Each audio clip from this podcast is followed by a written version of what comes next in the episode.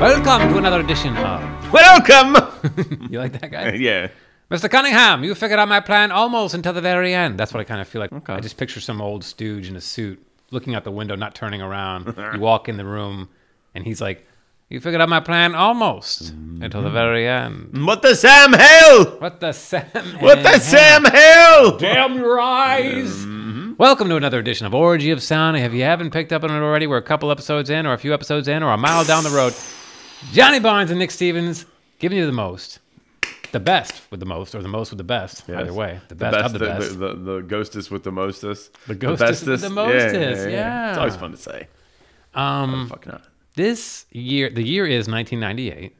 Okay. A little album came out that year, Little, little dude. my junior year of high school. Uh, Jack, Ah. Precious Jack Irons is on drums. Uh, ha. and uh, Eddie Daddy. Vedder had permed his hair, so it was a weird year. Um, Yield, the album is Yield. Yield, The song okay, is Give It yeah. a Fly, the first single off the album. Bam.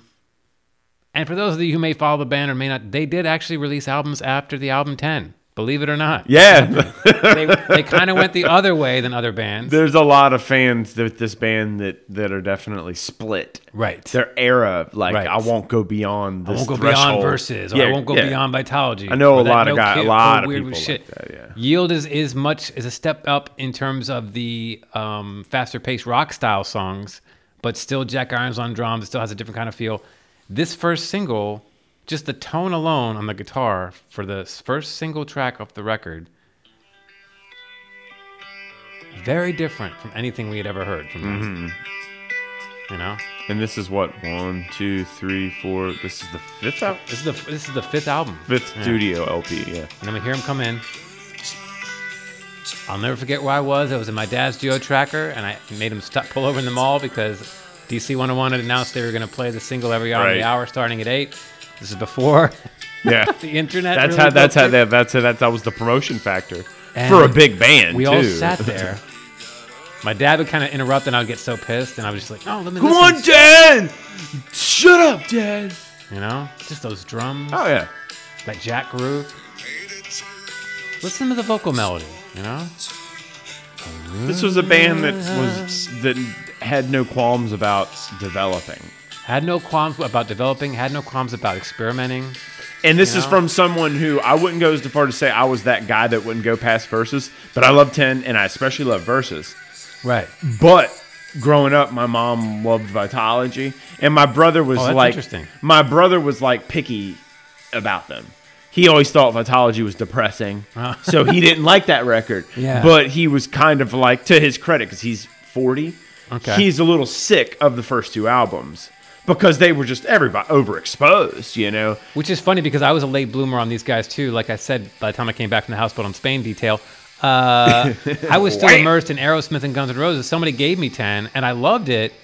But it really wasn't until Vitology, when I was in middle school, that I was Right. started. You know, you get more angsty in middle school. You know, you get a little bit more. "Ah, I don't like this. You know, Yeah, well, that album definitely was a little bit more like you know they were it was like reflective and toned down, and they're like, let's not make it sound bombastic, Right. And they started off on that path that eventually led to kind of this middle ground with the band because I know a lot of people, and I want to say my, once again, like I said, I want to say myself included, but our close buddy Andy at Andy can see Right. he's a huge, huge Pearl Jam Right, fan, right. and he this is his era. Right. Like he was like a '94 to like 2000 ish guy. And if I remember correctly, he was not the biggest fan of the middle period where the band went a little bit more in the style of Neil Young, like that no code style. Right. He and that liked it- was before or after? Before this Right album. before. That's Right what before I this thought. album, Yeah, yeah. it was no code.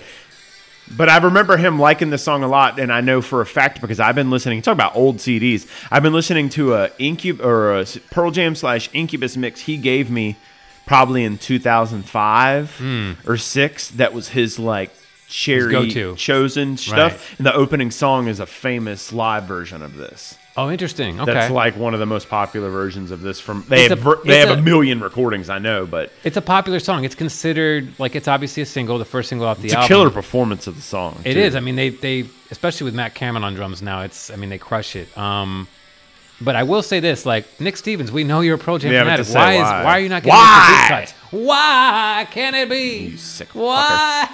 you know, no. The reason is, kids, is because we're doing anything we want on this show. I would say okay? for sure. But another reason why I picked this song is Here we go, slamatocious. if you if you go back We're going back. and you listen to that vocal melody,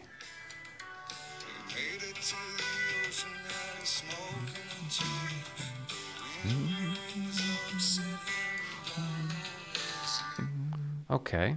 Yeah. And then if you go to another little song, oh, a little treasure tree here. There you go. I always loved this song too. this song is a fucking gem. Yeah, I have to say this is a, You know? this is a classic here. And when Given a Flag came out, you know, there was talk. There was talk. there was there was murmurs. There was yeah, there was they were like, rumors. hold on, whispering. hold on. I thought Eddie quit weed by this point. He's Right, just, he hold sounds on. like he's getting stoned and listening to Led Zeppelin four, bro. Ho, ho, ho. Yeah. Oh, did he just rip off some Robert fucking Plant?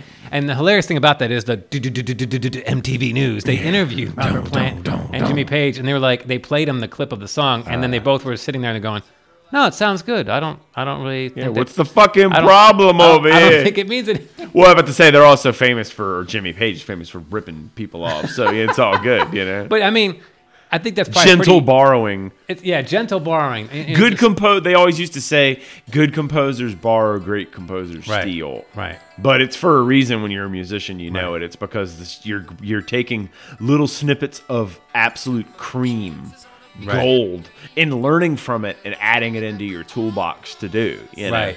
I mean, once again, it's like Eddie Vedder and the Neil Young thing. He rides his nuts, but it's for the right reasons because that's what he's trying to get across.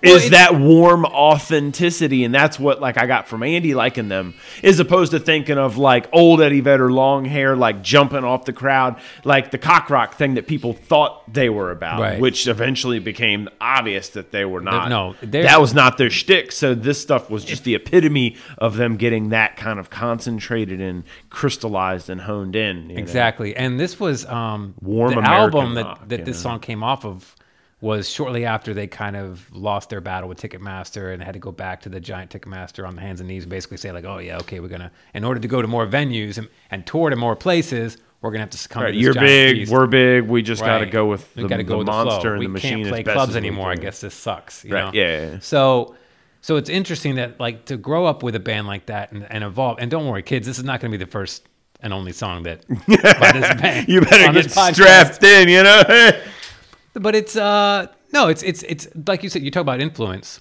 Even if there was some subtle influence with the Robert Plant thing, I kind of love that there's a little bit of that there. And I and every time I hear going to California, I think of Giving a Fly. And every time I hear Giving a Fly, I Well, think but of you're Going to also California. referencing. I mean, like I said, they were into making good songs. That's what this Absolutely. band is known for. That's- absolutely. They could have been like more gone in the musical direction and been less songy, which some people don't like because it became more like gritty and warm and like less punchy. And I don't but, you consider know, either it's not a song to bad be, thing. and I don't consider like one to be a ripoff of the other. I consider them both to be companion songs in my in my own little world, Yeah. in my own little mind. You know, just like my playing style, my writing style is largely influenced by a little band called Pearl Jam. right. This way, Eddie Vedder's writing is largely influenced by Pete Townsend and Neil Young. But they It's took all- their yeah, they took their influence and became like a stand up band. They're Oh. Yeah. not like a shitty ass like modern band that Right. like what's that band that sounds just like Led Zeppelin that like is huge that makes me sick to my fucking Oh, stomach. yeah, what do they go- Shit, Fle- shit. Fleet- Greta Fleet- Van Fleet. yeah, yeah. And it'll pop up in my feed and I feel like strangling the cocksucker. They they sound like they're musically talented. They sound like they can play. Right, it had nothing to do with them being able to play. It has to do when you listen to something and it beyond it feel it just you look at it and it's like what the fuck. So the point is like you know yeah I might broad brush a little bit with a band like that, but a band like Pearl Jam has had has so many amazing songs across their whole uh, discography that you know I feel like their little bit of borrowing from a from a cool ass classic song was done in the right way because this song is not a fucking Led Zeppelin song No. the chorus, the stuff when you listen to the live version, and forty thousand people And when you hear singing this- every word And of when it. you hear yeah, this drum. yeah, yeah. They're just, and it's cool. You reminded me that it was Irons on this because I was trying to remember the Oh, just other that- day. Just, let's get let's give a listen real quick. Just those drums. because they traded a lot of drummers over like three or You four just hear that albums. constant stick. I don't even know what he's doing to do that. He's like playing like his his sticks on the snare rim. Yeah, but it, I, it almost sounds like he's got two sticks on the other drums as well. So it's like I'm, I don't know how he's like. he's kind of playing both. He's kind of hitting it with like this. He's not holding his hand over it like cross. Yeah, Man, see, I wish he's a give me- rhythmic drummer. He's a chili, you know, Chili He's- Peppers dude. I mean, once again, he's a funky guy. So He's a he- funky guy, playing in a band that was getting away from that. right? So it's cool, you know. Oop, here we go. Here we go. Let me get that classic Eddie Vedder. I did. I was jamming out to that that live version, man, or whatever version that is. You get like the chills when he goes right into it because the crowd is It's my the fa- crowd is huge and they are really into it. You It's know? one of my favorite songs off the record, no matter how many times I've heard it, no matter how Mm. many times I've seen it live. Um, just because it is a beautiful song lyrically and musically. And yes, it bangs. Yes, it rocks. And yes, it matters. Because, like I said, I still remember that day in my dad's geo tracker Right. and making him pull over, It was a real deal, yeah. you know, before we went in the mall to get some a pair of pants or something. Right, but yeah, like I said you- it, it, it touched you and you still remember it. I know that exact fucking deal. And like I said, a band like this definitely was a big part of your development. and when he I- loved you like know. that I was into that. He even brought me the album when it actually finally came out to my school and picked me up, Mm-hmm. and we could listen to it in the car together. Well, this band was definitely at this point in their career too. It was a little easier for someone Right. a parent in the '90s and late early 2000s to listen to as compared to like, I want to hear Corn, Dad. They're like, oh, what is this shit? You know, they were like kind of a rock band. You Right. know, once again, they Oh, probably just heard this outro. they probably heard things in this band that they heard and stuff that they were listening to 20, 30 years before Right. that was like more like you know something they could you know chew on. Yeah, and like I said, I was enjoying listening to it because it's not the era I would jump to. Right. I've never had that album on anything. Andy had that album all the time Right. around. I couldn't. I mean, I just remembered the cover and the whole the thing. But at the same time, you know, it's um, it's just a classic. It's a classic, and I was getting so hyped for the album when it finally came out. Our mutual friend Sean was like, "You know, dude, I think I'm actually getting hyped on this album too." And he subsequently became a Pearl Jam fan after this album. There you go. Hadn't really. So not only was I able to celebrate this with friends in, in a communal sense, but we were able to convert some people too, and that's what it's all about, right? That's what I would say. You know, Get him into it. get them into Don't it. be a fucking afraid. Listen to some music. Hey! Read some books. So I kind of snuck two in there on this episode, but you know, you get the idea. Yeah, we'll yeah, circle it's back to going to Bam. California, don't you? Yeah, yeah. So you had a method to the, the old madness there. Tune in next week when we saunter down yet another beaten path, or not so familiar path, depending on which way we turn, right or left, in or out. oh. Take her out.